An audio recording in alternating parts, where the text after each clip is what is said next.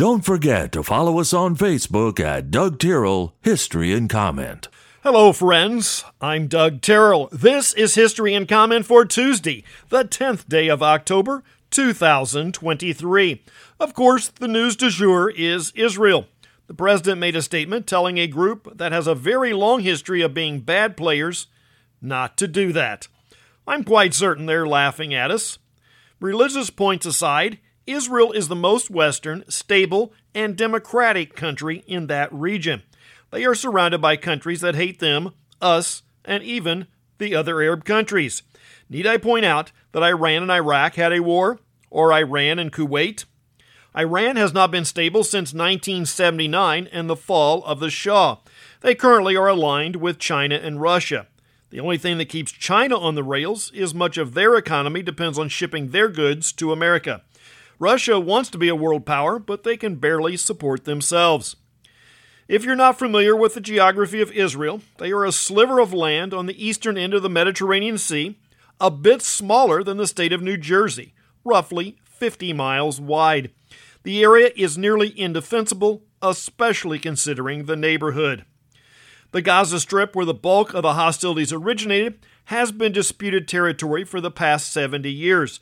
Essentially, it's an independent foothold for folks that hate Israel to stage attacks. It might be worth noting that it's also the region of the Philistines in the Old Testament. More on Christopher Columbus again today.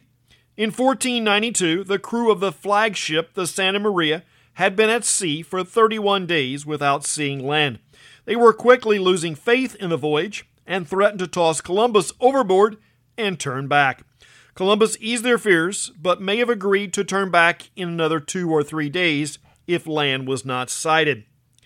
We talk of hurricanes today and have reams of data and records to compare to. In 1780, what may have been the strongest hurricane in the Western Hemisphere struck the Lesser Antilles, then Puerto Rico, Hispaniola, and maybe Florida and the U.S. East Coast. Wind speeds were reported to be as high as 200 miles per hour, and the death toll above 20,000 people.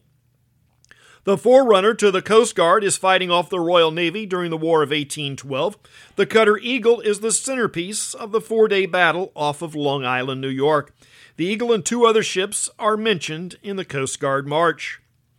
1845, the Naval School opens with 50 students in Annapolis, Maryland. This will be renamed the Naval Academy in later years. Major construction on the Panama Canal is completed, and a ceremony held on this day in 1913. Four singer songwriters have birthdays today. John Prine in 1946. He was a part of the Chicago folk scene. He is most noted for the song Paradise. That has been covered by dozens of artists. Sadly, it sets out to tell a real tale of the western Kentucky coalfields. It's just that the town of Paradise was not the victim of Mr. Peabody's shovels, but the building of a lake. David Lee Roth of Van Halen is 69. Tanya Tucker is 65. Simon Townshend is 63. He's the little brother of Pete Townshend of The Who. The 1964 Olympics open in Tokyo. This will be the first games relayed live by satellite. There was a lot going on in politics in the summer of 1973. The media was hounding President Nixon, and it appeared they might be successful. But that would put Vice President Spiro Agnew into the office. So they turned their sights on the vice president. On this day, he resigns over a charge of tax evasion, paving the way for Gerald Ford to become the vice president and president later the next year. I mentioned yesterday that sometimes the good guys have to play bad. In 1985, Palestinians hijack a cruise ship sailing for Israel from Alexandria, Egypt, killing an American Jewish passenger. Recall this was during the presidency of Ronaldus Magnus, commonly known as President Reagan, and he was not asleep at the wheel. Americans were involved in a terrorist attack, and that was simply not acceptable. There was a lot of negotiation on the international stage. The ship had permission to return to an Egyptian port where the hijackers were given passage off and the passengers released. It should be noted that the PLO was playing both sides as an organizer of the hijacking and as a negotiator with the hijackers. Egypt was trying to get a settlement, but the government of the passengers had to agree to negotiate with the hijackers. The US and Britain would not agree on principle. Italy was happy to, and West Germany was mixed. Egypt took this mixed message and ran with it, allowing the hijackers off the ship. The next day was a mix of back and forth. Egypt was looking to protect the Palestinians and also have plausible deniability and conflicting statements about the killing of American Klingenhofer. It was an international circus. During this time, U.S. intelligence learned the hijackers would be flown out of Egypt on a civilian flight over international waters. It was decided to divert the plane and force its landing at a NATO base in Italy.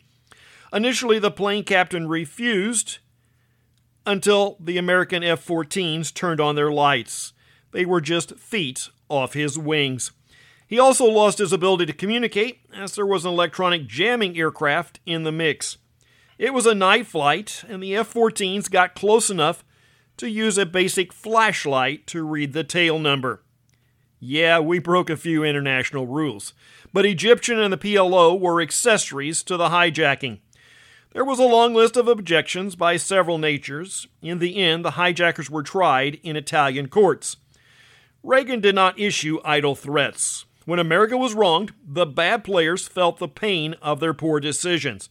Maybe we should start by taking back that 6 billion we gave Iran and again push them back towards third world country status. They are the root of this poisonous vine.